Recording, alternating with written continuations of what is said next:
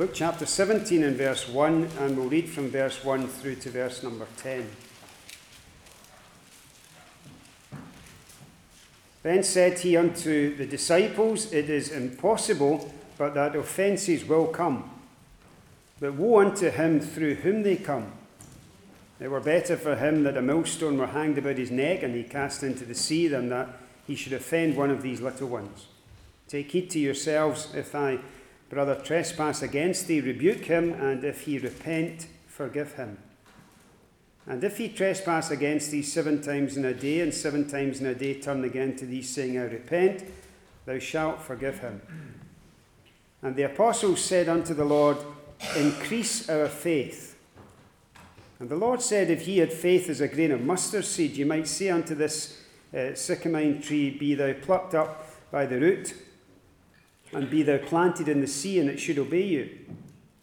But which of you, having a servant ploughing or feeding cattle, will say unto him by and by, when he's come from the field, Go and sit down to meat, and will not rather say unto him, Make ready, wherewith I may sup, and gird thyself and serve me, till I have eaten and drunken, and afterward thou shalt eat and drink? Doth he thank that servant because he did the things that were commanded him? I trow not that great old fashioned word. So likewise, ye, when ye shall have done all those things which were commanded you, say, We are unprofitable servants. We have done that which was our duty to do. Now, turn with me as well, please, over to 2 Corinthians and chapter 2.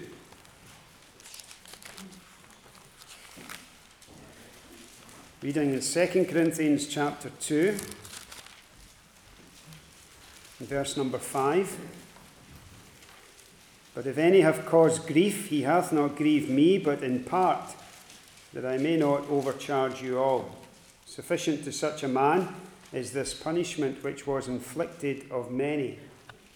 So that contrariwise ye ought rather to forgive him and comfort him lest perhaps such a one should be swallowed up with overmuch sorrow. Wherefore, I beseech you that you would confirm your love toward him. For to this end also did I write, that I might know the proof of you, whether ye be obedient in all things. To whom ye forgive anything, I forgive also. For if I forgave anything, to whom I forgave it, for your sakes forgave I it in the person of Christ, lest Satan should get an advantage of us, for we are not ignorant of his devices. Now we trust that God will bless that reading. And uh, scattered verses that I'll refer to as I raise some issues and hopefully um, provide some biblical answers. I suppose one of the other scriptures that I could and perhaps should have turned you to would have been Ephesians chapter 4 and verse 31 and 32. Let me just quote that to you. Let all bitterness and wrath and anger and clamour and slander be put away from you, along with all malice. And be ye kind to one another, tender hearted, forgiving each other, just as God in Christ also has forgiven you. Let me give you a quote Our forgiveness of others is modelled upon God's forgiveness of sinners, whom He forgives conditioned upon their repentance. God does not forgive apart from repentance, neither should we. In the event of a tragedy that involves the loss of human life brought about by human sin, it is actually wrong for Christians to call for immediate forgiveness in the absence of repentance. Such a call both cheapens and misunderstands the biblical doctrine of forgiveness. There is what some people call therapeutic forgiveness. You won't find it in the Bible, but it is very much, if you search around the word forgiveness on the internet, you get this expression and this concept that the chief aim of forgiveness is to affect the way that you feel. And that forgiveness has at its core feelings.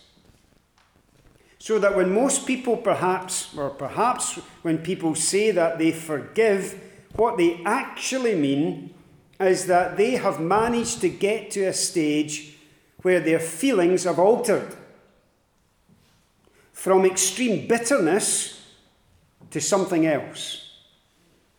And they do not feel the same as they did about a situation or a person. The problem with that is that situations can then arise where these feelings return. And so that is not biblical forgiveness. We've seen, and let me just point out for those who weren't here last night, we've seen uh, from our definition of forgiveness that there are two basic concepts when you come to God's forgiveness. Number one, the attitude and offer of forgiveness through the gospel. That is what is preached, that is what is freely available, that is what is made available to all, to any, to everyone in the preaching of the gospel, and rightly so. The good news of salvation and the invitation to receive God's forgiveness is the good news of salvation. But the second part of God's forgiveness is not only the kindness and the desire to provide forgiveness, which is the gospel, but it is also the actual act of forgiveness, which is experienced by those who repent and believe in the Lord Jesus Christ for salvation. Now, likewise, our forgiveness is also defined by these same two elements. We've been quoting scriptures right throughout our studies that shows us that we have a duty and a burden, a responsibility to forgive as God has forgiven us. That is how God has forgiven us. His disposition is toward us in love he has provided forgiveness and made it available. And we, in repentance and faith, have received it. And it has become effective in our relationship. For our relationship with God is restored, the burden of sin has been removed, and the enjoyment of that relationship can commence. True forgiveness takes place. We saw that there are two main words used in our New Testament that convey those two aspects of forgiveness. One of the words means to graciously or freely give, and the other word means to remove or to take away, in the sense usually of the removal of a debt. Therefore, these two words and also an understanding of God's forgiveness bring us to this that we as individuals, as Christians, ought to be tender hearted in our attitude. We ought to be willing to forgive those who offend us and sin against us. And we are actually to forgive those who come and repent and ask and seek that forgiveness. So you have that disposition that desires forgiveness, desires healing within a relationship, desires the restoration of that relationship. That heart of love and affection and, and that disposition ought to characterize us all as, all as believers. And we ought to openly offer that forgiveness to those who sin against us. And if it's being received by those who sin against us, then that relationship can truly be restored and healed. Forgiveness in the Bible is bilateral, it's not unilateral. It's something that happens between two parties. And as I said uh, before, I'll say it again, it's always connected to the theme of reconciliation. A quote Forgiveness is a figurative handshake. Now, you cannot shake hands alone. For forgiveness to happen, you need to seek out the offending party or the offending party or the offended party, sorry, if you are the offender. Extend your hand and pray that the other party will offer his or hers to you. Let's ask a question then. Can, is it possible, should it be true to say that forgiveness is conditional?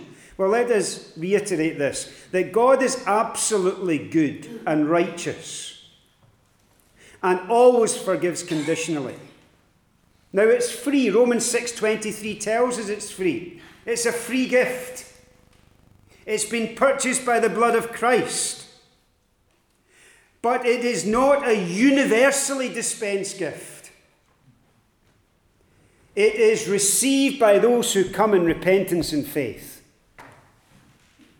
so that it is freely offered and it is received in repentance and faith. Now, of course, when you think about the ongoing forgiveness of God for the transgressions of his people, it's on the same principle. 1 John 1, verse 9 If we confess our sins, he is faithful and righteous to forgive us our sins and to cleanse us from all iniquity. Again, it's not just a blanket absolution from the defilement of sin, it is upon those who come in confession. No confession, no forgiveness. Now, we're clear, I trust, about that when we think about the gospel, because any other gospel is universalism. Any other gospel says that the death of Christ means the forgiveness of all, regardless of their attitude to God, that there's no such place as hell, and that everyone is going out and everything will be okay in eternity, and so on. It's the Rob Bell type of thing that was taught maybe two or three years ago all over the internet. Universalism. But it's not biblical. And so, if that is true in relation to God's forgiveness, which is conditional, then Christians are called to forgive as God forgives. Not automatically forgiving every offence in some kind of blanket absolution that's actually superficial and does not last. But rather we are called to forgive as God forgave. Matthew 6:12, Ephesians 4:32 and so on. And the for- conditional forgiveness of God, 1 John 1 verse 9, John 3 verse 36 is the model which we ought to follow. We ought to, in fact, we're obliged to, in fact, we are indebted to God so that we must forgive those who come to us and seek resolution of problems. We must deal with issues and not just forget about them and pretend that they'll go away. We cannot do that.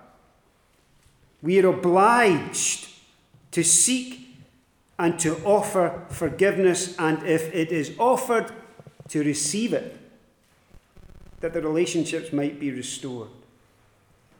You say, well, what about justice? Because that's one of the big sticking points when it comes to forgiveness.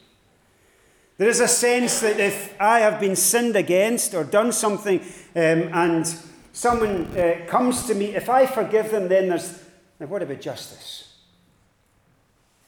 What about that sin? What about that, that harm that the person did to me? It's outstanding. And it could well be that that will rankle with me uh, and burn away with me. But, but listen, see, with regard to the issue of justice and our relationships, take, I can't go through it all because we don't have time, but take on board what we were looking at in the previous section. Perspective's everything.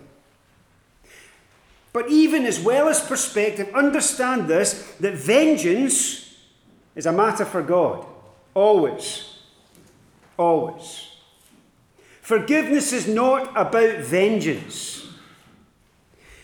Vengeance belongs to God. He will repay. That is true for the ungodly, but mind you, in relation to our conduct as believers, there is a day of accounting coming for us as well, every one of us.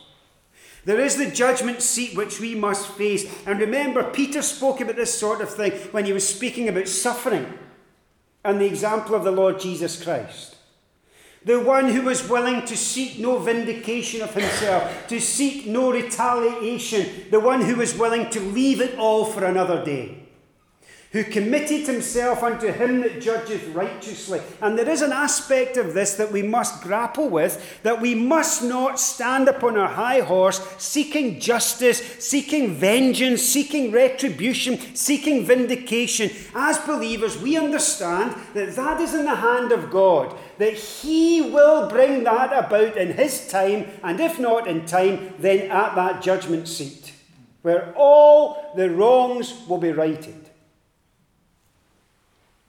What about justice? You might think, well, you shouldn't even be speaking about justice, then, you know, the judgment of those who hurt you and that kind of thing is not something to even think about. Well, actually, that's not true either, because Christians in the Bible take great comfort for knowing that justice belongs to God and He will repay.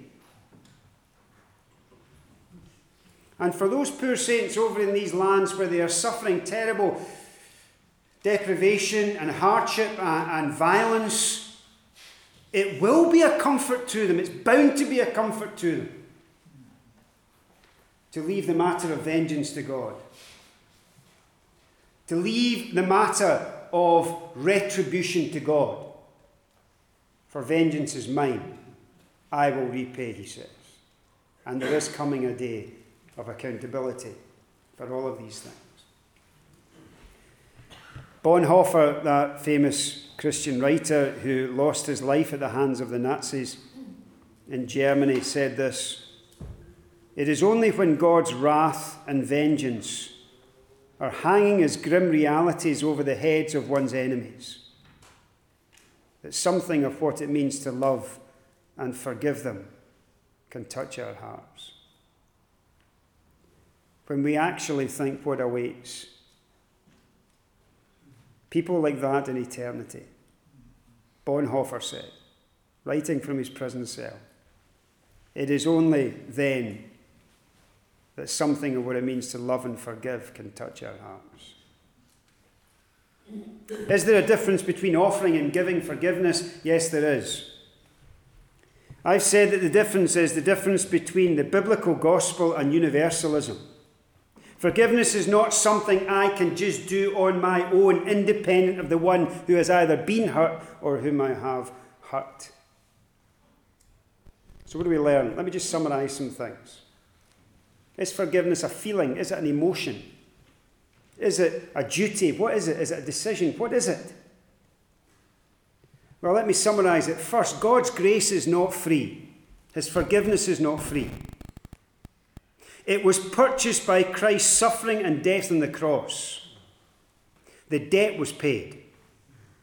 Second, God's removal of our sin and guilt, his forgiveness, is conditioned upon our repentance and faith in Christ. We've seen that repeatedly. Thirdly, once God has removed the burden of our sin, he promises never to remember it. He releases us from the moral obligation of that debt. Hell and the lake of fire are gone, as far as we're concerned. The burden is removed. Fourthly, God doesn't necessarily remove all the consequences of sin when He forgives. Oh, yes, the penal eternal consequences are gone, but not all the consequences. There are consequences that we have to live with, the consequences of our sin. If we have broken things, if we have affected our physical bodies, if we have broken relationships and we can't fix them, and all that kind of thing, if we have done things, if we've stolen and we're under penalty under the civil law for these things, there are consequences to sin that are not removed by God. We see that, for example, in the story of David and Bathsheba. 2 Samuel 12. Nathan confronts David about his murder of Uriah and sin with Bathsheba. And in verses 13 to 14, David repents. And Nathan responds to him in his repentance and says, The Lord has taken away your sin. There's forgiveness. You shall not die. However, however, because by this deed you have given occasion to the enemies of the Lord to blaspheme, the child also that is born to you shall surely die. David, you're forgiven, but your child's going to die. How can God say in one breath, Your sin has been taken away, and yet in the very next say that there are grievous consequences to what you've done? This is God's discipline of David as he sanctifies him and draws him closer to himself. And sometimes, you know, if I say something to a brother or do something to a brother, and I go and I ask for their forgiveness, what I've done may be forgiven. But you know, there may be consequences that flow out of that. Consequences that just can't be resolved by the forgiveness of the brother to me for what I've done. Consequences I have to deal with. And so we need to understand this about forgiveness. And we are called to forgive. We are called to have a gracious attitude, a tender hearted attitude. But we are also called not just to have an attitude that is tender hearted, but to forgive and remove the burden, the problem that exists between us. Now, how do we do that? Remember, God does it by promising never to remember it. Now, that wouldn't be a problem to me. I can hardly remember anything. I mean, folk tell me things and I completely forget. I mean, it's uh, one of the great qualifications of being an, an, overseer. You even forget yourself. And so you you know you don't need to tell, worry about who you tell things to. But that really that's forgetfulness. That's for, that's not what God. You know, forgetfulness is human frailty. Choosing never to remember is a divine attribute. There's a difference. But you see, God does that. He takes the burden away. He removes it. He promises to pardon and to remove our sins and all the graphic language that's used in Scripture. So, in a sense, that's how He forgives. But what about us? What about us? Could I suggest to you that we also need to make a promise when we forgive? People say, I'll forgive, but I'll never forget. That determination is a contradiction of language. People say, well, you know, I'll forget, but I'll never forgive. That also is unbiblical. Could I suggest to you that forgiveness requires an act of the will?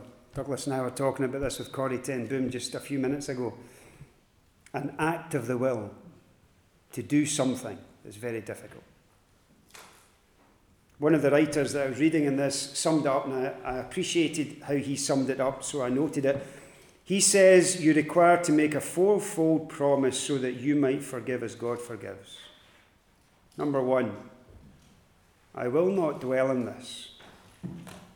I will not dwell in this.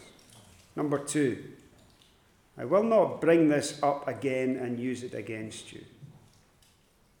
Number three, I will never talk to anyone about this again. Number four, I will not let this hinder our relationship. Can I just repeat them? I will not dwell on this. I will not bring this up and use it against you. I will never talk to anyone about this again. And I will not let this stand between us in our relationship. You know, in those four promises, you have us doing to the best of our feeble ability what God does. When He removes the sin when He forgives and the debt is gone. You know, we cannot do what God does. But insofar as we can, we need to make a promise. We need to make a commitment to remove the burden of sin. It may not eliminate all the consequences of that sin. But my attitude to be ought to be this I'm not going to make that person pay for that any longer. It's gone. Finished. Well, another issue that arises as I was thinking about it is just this. What if I want to forgive someone but they won't repent? I want to forgive them, but they won't come near me. They avoid me. And they won't engage and there are many situations in life where someone might not be willing to repent, yet you have a desire to move on with your life and put this behind you, and you've got a desire to resolve the thing and sort it.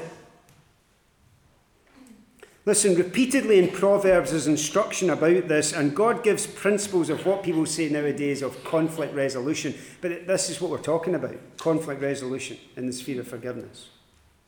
Proverbs 10, verse 12, Proverbs 17, verse 9, and similar verses speak about, for example, gossip and a vindictive spirit flow from hatred, but love covers sin and keeps offences quiet. Listen to 1 Peter 4, verse 8 above, above all, love each other deeply because love covers a multitude of sins. Listen to 1 Corinthians chapter 13. Love is patient, love is kind. Love does not envy, doesn't boast, not proud, it's not rude, it's not self seeking, it's not easily angered, it keeps no record of wrongs, it does not delight in evil, it rejoices with the truth, it always protects, it always trusts, it always hopes, it always perseveres. You know, in these and other scriptures, God is teaching us how, not why, but how we ought to show the love of Christ in our relationships with each other. We love each other by overlooking small offences. We do not make a mountain out of a molehill. We do not walk around seeking to be offended. We grow up spiritually. We act like adults and mature people. We love by not getting angry easily, so we don't flare up, we don't get angry, we, we discipline ourselves not to be that person. We love by also, now listen to this, refusing to gossip about the offences of others. That's all in 1 Corinthians 13. And we love by not keeping records of the sins of others. You know, we don't delight in keeping in the sticky side of our brain every fault and failing of other people. This is covering over a multitude of sins. And this is the fundamental heart expression of the one who's willing to forgive.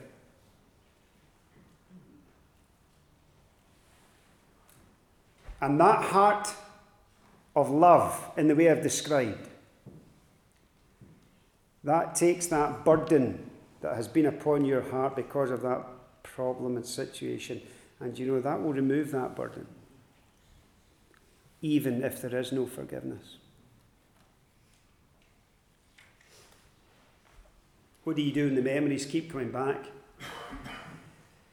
Romans 12, verse 18 says this If it is possible, as far as it depends on you, be at peace with all men. You know, biblical repentance and forgiveness is God's appointed process for restoring relationships. There's no doubt about that. But you know, as far as it depends on you, if the other person will not engage with you, make sure your heart is a heart of love in the way that we've spoken. Make sure you're prepared to cover a multitude of sins. Make sure you have a heart that is willing to forgive, ready to forgive. And as much as it is possible, do not leave problems unresolved, relationships cold or distant. As much as it is possible. And sometimes it just isn't possible. But listen, we have decisions to make in terms of relationship. We need to decide whether we should cover that past offence in love or whether we should go and speak to the other person about it. And that's a decision for us all to make case by case. It's interesting that the emphasis in dispute resolution, very often in Scripture, certainly in Matthew's Gospel, um, first of all starts with the person who has been offended.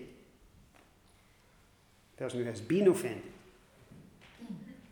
And one writer put it this way, which I quite like if someone has stepped on your toes, well, the person with the sore toes is the person who's got to make the first move. That's quite childish, I know, but you know, it just puts it in simple terms to me. You're the person who's got the sore toes. You need to make the first move. Remember that if you would. Another question What if I don't feel like forgiving? Well, that's why I read in Luke chapter 17, because that deals with that issue. What if I don't feel like forgiving? Well, you know, when you, and sometimes, often we use our feelings as an excuse to do all sorts of things, but the 70 times 7 thing comes up in this passage, and we've spoken about that um, earlier today, and it's just too much. So the disciples react, and what they react by saying is this Lord, increase our faith. Now, that might be how you feel. 70 times 7 is too much. I am not spiritual enough. I don't have faith to do that. Well, you know, when I read this, it dawned on me that the Lord Jesus refuses to allow the not enough faith argument to stand. He dismisses it. This is not a matter of faith, this is a matter of duty.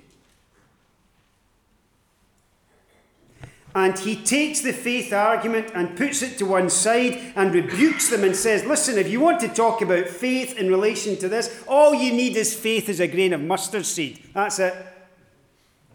So you don't need an increase in faith. And the Lord Jesus tells them about the, the, the tree. If you've got faith the size of a mustard seed, you can uproot trees, trees and throw them into the sea. And the Lord Jesus is saying, if you've got faith at all, then you ought to be able to do this. It's not a matter of faith. And then he tells them a story. And he tells them a story, if you read it down in Luke 17, a story about a servant. And, you know, for a long time, any time I read this story, I thought, you know, this is really harsh. There's something kind of unreasonable about this, it seems.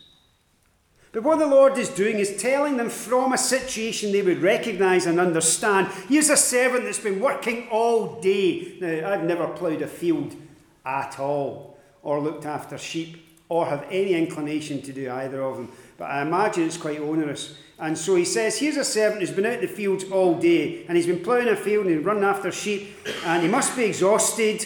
There he is in verse number 7. And what happens is he comes in from the field and the master is sitting there. There's no indication the master's been busy, he's just sitting there. Now, if you're the servant, you've got feelings. And if you're the servant, you can talk about faith all you like.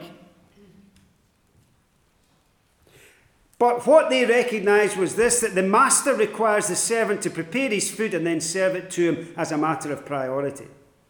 That's what the relationship demanded. That was the duty that fell upon the servant. And it's only after the master has eaten may the servant eat and relax, and after it all, he gets no extra thanks. None. Why? He has only done his duty. And in fact, to neglect that duty in any way would be sinning against the master. Do you get the point? The point is just this we sometimes think when we forgive someone, we've soared into the spiritual heights, we're walking with giants. The reality is, it's a minimum expectation of Christian duty.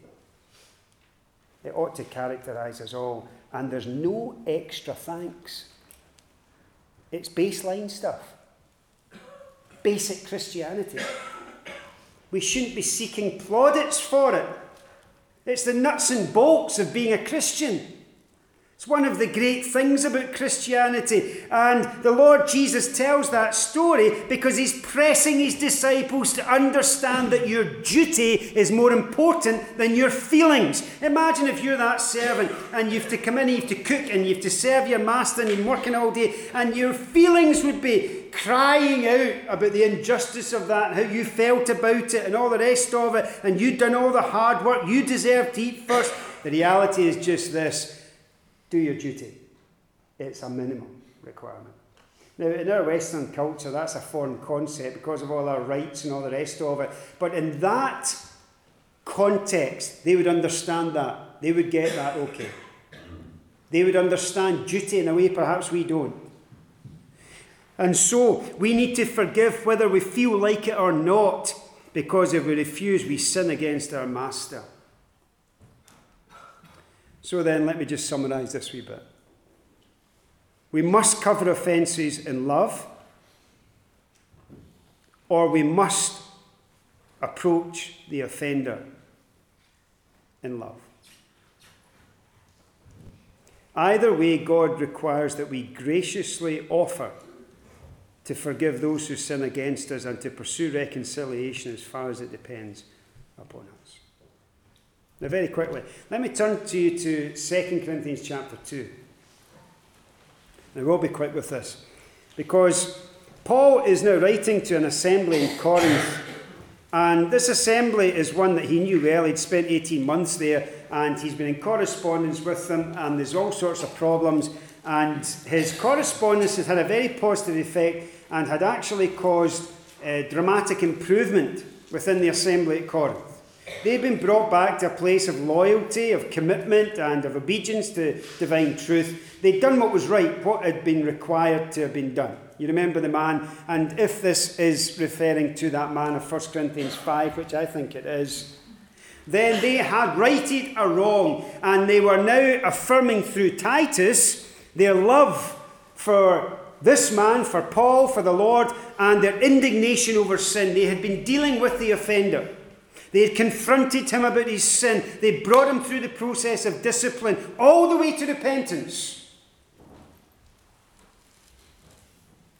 And now, verse 6 of chapter 2, Paul writes to them because we're such people of extremes. To begin with, there was no censure.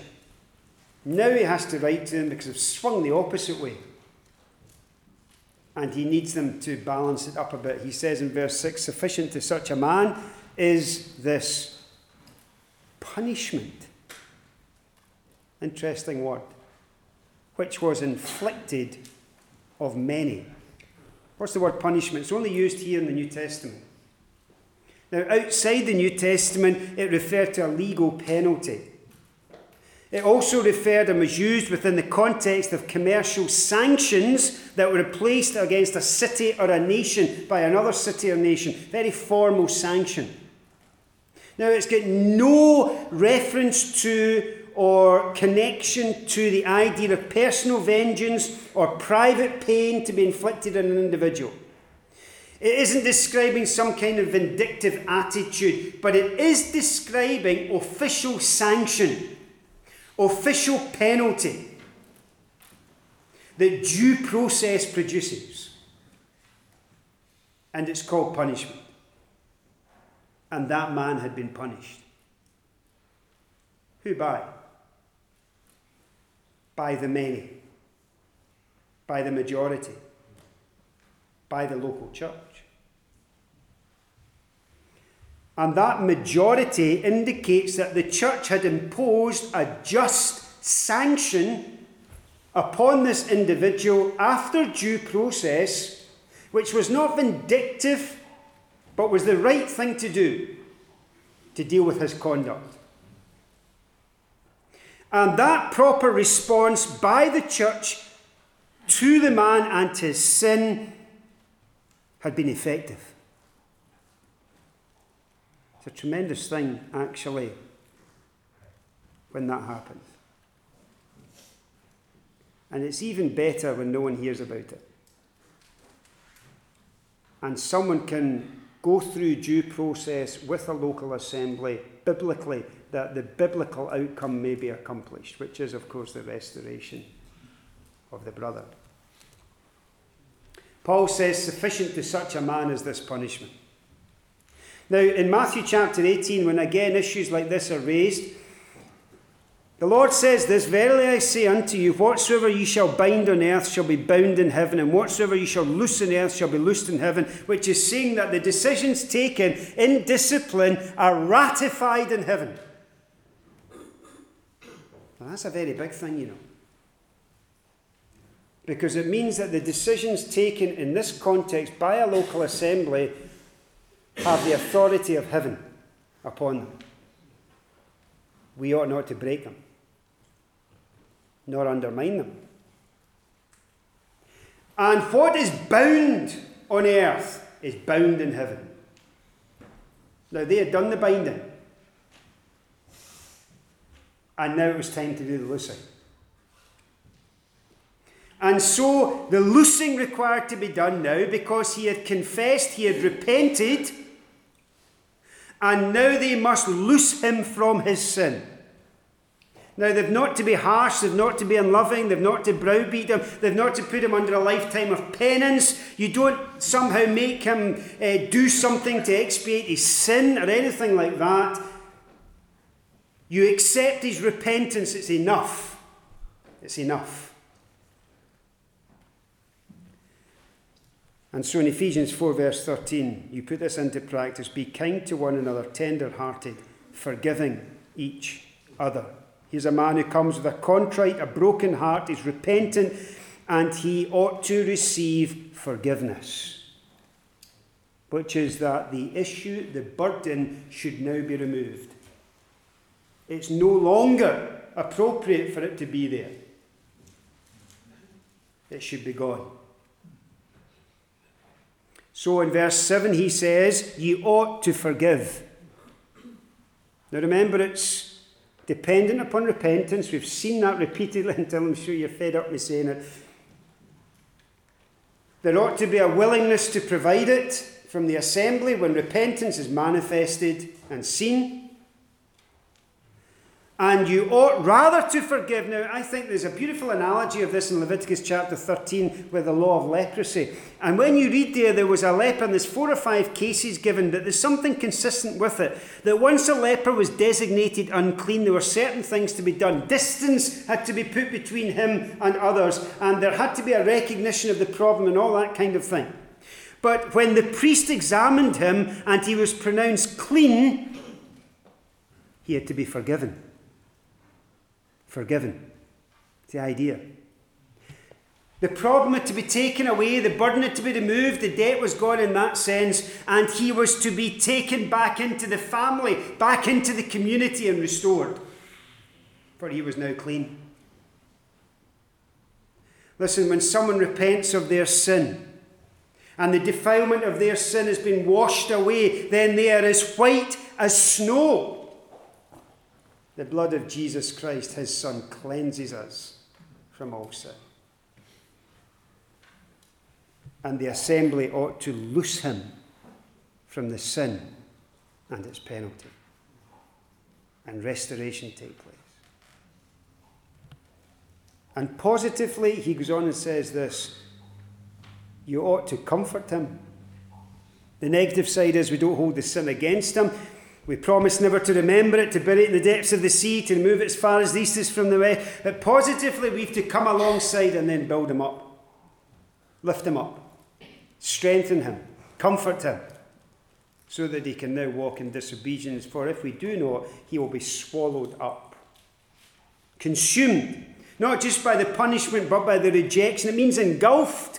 It's used of waves that drown people. Listen, people can be drowned by this sort of thing. And they can sink without trace, never to be seen again amongst the believers. Because they were dealt with appropriately, but you know what?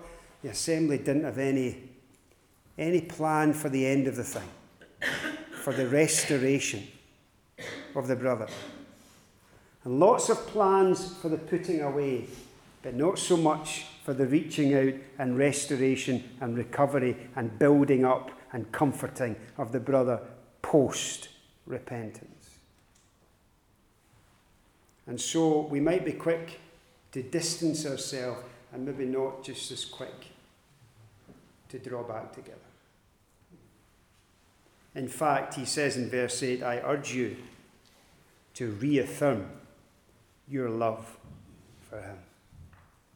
That word reaffirm is a term that's used to legally ratify something. It means to make a formal declaration. I think in this situation there would have been a very formal declaration at the beginning of the process.